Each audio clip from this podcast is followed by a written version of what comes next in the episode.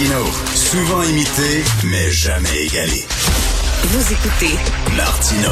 Cube, Radio.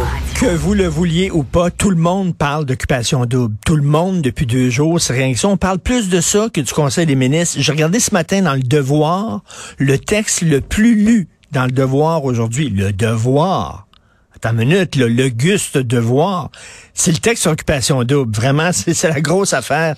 On va en parler. Je suis très content d'en parler avec Charles Montigny. C'est un entrepreneur, mais c'est aussi un ancien candidat d'occupation double que trouver le retour à la réalité assez difficile. Il est avec nous. Salut Charles. Bonjour, M. Martineau, ça va bien? Oui, très bien, très bien. Euh, ben, j'aimerais, comme ancien candidat euh, de d'occupation double, euh, Comment vous voyez ça, la crise actuellement qu'il y a dans l'émission? Ben, c'est sûr que d'un point de vue d'un ancien candidat, euh, puis surtout de mon point de vue à moi qui a vécu une sortie difficile, euh, je vois ça comme étant un peu... Euh, moi, je vois beaucoup d'hypocrisie de la part de la production d'Occupation Double, pour être bien franc avec vous. Mmh. je trouve ça triste pour les anciens candidats qui se sont fait euh, encourager dans des comportements euh, peut-être déplacés, un peu toxiques, euh, peut-être même intimidateurs, mais qui ont sans doute, sans doute été encouragés par la production dans ce genre de comportement-là, qui a fait réagir l'auditoire, puis, qui fait en sorte que là, comme vous avez dit dans votre introduction, qui fait en sorte que ça a beaucoup, beaucoup d'attention. Puis là, ben, du côté de la production, maintenant, on dit, ben regardez, euh, on vous a écouté, finalement, vous avez raison, nos candidats sont pas adéquats, comme si c'était de leur faute. Puis moi, mais ben, c'est sûr que ça fait remonter euh, je dirais pas des traumatismes, parce que c'est un mot un peu intense, mais ça fait remonter des pensées négatives, hmm. des expériences négatives en dedans de moi, c'est certain. On va en parler dans quelques minutes de ça, votre euh, expérience euh, personnelle. Mais quand on parle d'hypocrisie, c'est-à-dire d'un côté, on est bien content d'avoir des candidats qui vont brasser à la cage, puis qui vont être les méchants, puis les gens vont aimer les détester, puis tout ça. Mais là, donc, on va les chercher pour ça, parce qu'on sait que de temps en temps, ils vont déraper, puis ça va mettre le monde en crise, puis ça va faire un bon show. Puis là, quand effectivement les gens dérapent, on dit, ah ben, ah ben, ah ben c'est épouvantable. C'est ça, l'hypocrisie. Non, c'est pire que ça, M. Martineau. Ah, oui? je dirais, oui, c'est pire que ça, parce que comment que ça fonctionne, là, ben, je vais vous parler peut-être de mon expérience euh, personnelle. Moi, ce que j'ai trouvé le plus difficile, là, c'est d'avoir du feedback positif sur mes comportements parfois peut-être gênants puis déplacés. Tu sais, en entrevue, en entrevue, on m'encourageait volontairement à répéter que j'étais un leader dans les maisons. Tu dans les confessionnaux, c'est là que ça se monte les histoires. Les recherchistes, les idéateurs, puis même l'animateur du show te mettent des choses dans la tête, puis ils font avec un grand sourire la face. Tu sais, ils me disaient, mettons, euh, comment tu te sens dans ton rôle de leader? Puis comment ça fonctionne en entrevue dans les confessionnaux, c'est qu'on doit reprendre la question pour contextualiser. Donc, j'avais toujours l'air d'un gars qui se trouvait bien cool, qui s'autoproclamait leader. Je me suis hmm. ramassé de partout dans le public, surtout sur les médias sociaux à cause de ça, alors que ça partait d'un souper où Jay Temps nous avait demandé à tour de rôle si on voyait un leader dans le groupe. La majorité des gars avaient nommé mon nom. Fait qu'après ça, on reprenait ça dans les confessionnaux. Mais on n'avait pas montré cette partie-là hmm. dans le show. La hmm. partie que Jay demande à tout le monde. Fait que là, moi, j'ai l'air de quelqu'un qui arrive de nulle part, puis qui dit ben oui, moi je suis un, leader, là, puis qui se trouve de leader. Puis quand que je dis ça en entrevue, en plus, les recherchistes, les idéateurs me regardent avec un grand sourire d'en face, puis félicitations, tu sais, waouh, c'est beau ce que tu dis. Fait moi, là, j'ai aucun feedback dans de la réalité comme quoi que ça n'a pas de sens, qu'est-ce qui se passe, même qu'on m'encourage à le faire. Puis je suis prêt à mettre ma main au feu, M. Martineau, là, que les comportements, que la production maintenant expose comme étant toxiques, ben, ils ont été encouragés dans les confessionnaux. Je suis certain de ça. C'est super intéressant, c'est-à-dire que là, euh, vous devenez un personnage, puis euh, là, les autres ont décidé, eh, tiens, parce qu'on a besoin d'une bitch, on a besoin d'un douchebag, on a besoin d'une victime, on a besoin, on fait un casting, comme un film de fiction, on crée des personnages. Fait que là, on a fait de Charles Montigny, son personnage à lui, ça va être le leader. Puis là, on vous colle ça dans le front, puis là, vous êtes pogné à jouer ce rôle-là, rôle que ça vous tente pas pantoute de jouer. Exactement. Puis, puis je dirais même, tu sais, dans le même ordre d'idée, là, ce sont eux. Tu sais, j'imagine que vous avez, vous avez peut-être pas écouté OD comme moi d'ailleurs, qui n'était pas ça avant de le faire, mais dans le même ordre d'idée, ce sont eux en premier qui ont parlé d'un conflit entre un autre candidat et moi, Vincent et moi. Dans les confessionnaux, on nous demandait comment tu te sens avec euh, Vincent, ça risque de clasher deux leaders ensemble? Puis de son côté, on lui demandait la même chose. Mais à ce moment-là, il n'y avait aucun conflit entre nous. Fait que là, malgré le fait qu'on l'a mis, on a mis le doigt sur l'affaire parce qu'on se parlait après, les confessionnaux pour se demander c'est quoi tu te demandé les confessionnaux? Euh, fait que là, Vincent m'avait dit ça. Moi, j'étais comme, ben, moi aussi, il m'a demandé ça. Fait que là, on était comme, ils vont essayer de mettre de la chicane entre nous. Ça marchera pas. Ça l'a fini par marcher quand même parce que faut comprendre aussi le contexte. Ça, c'est, c'est d'autres choses aussi que les gens qui n'ont pas fait OD, ils peuvent pas comprendre. C'est que le contexte est tout à fait anormal dans lequel ils font, font vivre les candidats. Là. Tu sais, es coupé de tout contact, de tout feedback objectif est bien intentionné. Parce que, hmm. comme je disais tantôt, la prod, eux, le feedback qu'ils te donnent, c'est le feedback qui t'encourage à continuer à dire de la merde pour donner un show. Là.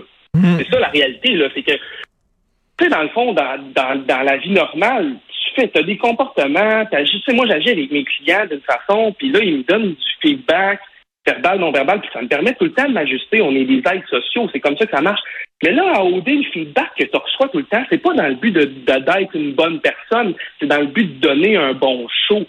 tu sais, là, tu t'enfonces, hmm. puis tu t'enfonces, puis si t'es, es, ciblé par la prod comme étant ben, peut-être le méchant ou, ou l'intimidateur ou le leader dans mon cas, ben c'est, ça qu'on va t'encourager à, parler tout le temps. Tu sais. Mais donc, vous êtes un peu pas sympathique, mais en tout cas, euh, vous refusez de lancer la roche aux, trois gars qui ont été sacrés dehors en disant qu'ils ont été un peu victimes de cette game-là qui se jouait, là.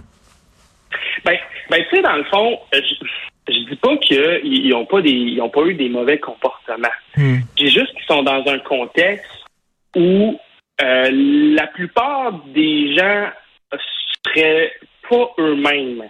Puis je l'ai réalisé en demandant l'aide, parce que là, on dit là, d'avoir une psychologue, puis la psychologue Danielle Ramirez, qui m'a aidé pendant l'aventure et après l'aventure.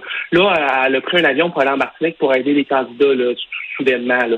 Bon, ben moi, cette, cette euh, psychologue-là, je l'ai rencontrée pendant l'aventure, puis j'ai parce qu'à un moment donné, ça allait plus pantoute, là, je me sentais plus bien euh, là-bas. Puis euh, elle m'a expliqué le concept de, de Dr Sonia Lupien, qui est fondatrice, directeur scientifique du Centre d'études sur le stress humain. C'est pas n'importe qui, là. Elle, dans le fond, ce qu'elle a évalué, Sonia Lupin, c'est qu'elle dit, dans le fond, qu'est-ce qui fait en sorte qu'on est dans une situation qui peut déclencher des stress? Ben, c'est euh, le ciné. Okay? Puis ciné, là, ça, c'est avoir l'impression d'avoir peu de contrôle sur une situation. Après ça, le I, c'est un événement inattendu ou un caractère imprévisible d'une situation. Après ça, le N, c'est une nouvelle situation, une nouveauté. Puis le E à la fin, c'est une menace pour l'ego. Ben, la psychologue, là, elle m'expliquait à quel point, dans le fond, j'étais dans un contexte stresseur, dans, dans un contexte dans lequel c'est normal de pas se sentir bien finalement. Puis, hmm. Puis, ça, c'est la psychologue qui est engagée par la prod qui m'explique ça. Elle me dit en ce moment, ben, c'est normal, Charles, que tu te sens comme la merde finalement. mais là, mais là, Charles, euh, vous justement, là, on vous a accolé ce personnage-là de leader, un peu fendant, un peu baveux, je suis le king, puis tout ça. Mais là, après ça, c'est ça, ça vient. Là, les gens vous détestent, les gens vous menacent, vous intimident, je l'ai puis tout ça. Là, vous avez même, vous avez craqué à un moment donné. Là. Ah, euh, moi j'avais dans le fond, je, moi, euh, j'ai fait mon bac en travail social. J'étais travailleur social avant de faire euh, occupation double. je suis sorti d'ordre professionnel parce que je suis rendu ailleurs dans ma vie professionnelle, mais bref. Euh, avec mon approche travail social, je voulais pas aller chercher des médicaments. je suis pas allé chercher un, diagnostic médical, mais la, psychologue de la production m'avait fait passer un test. Puis en, novembre, en sortant de OD, ben j'avais tous les symptômes d'une dépression majeure. Hum. OK. Et, euh, à, et donc, vous, il n'y avait plus rien qui allait là. Il n'y avait plus une sphère de ma vie qui allait bien là, parce que, dans le fond, euh, en sortant d'OD, ben moi, j'avais développé une relation avec Héloïse euh, pendant l'aventure, qui est une autre candidate. Puis là, en sortant d'OD, ben elle aussi était toute dans une espèce de, vague de haine. Puis on n'a on a pas réussi à, rester ensemble. Tout ça, ça a été vraiment difficile. Fait que là, ma sphère de vie amoureuse, ça allait plus. Ma sphère de vie professionnelle, moi, j'avais perdu toute ma crédibilité en tant que travailleur social. Puis je donnais même des conférences dans les universités pour la gestion du stress et l'anxiété. Puis on s'entend-tu que j'étais pas dans une position pour aider des gens? Fait qu'au niveau professionnel, ça allait pas.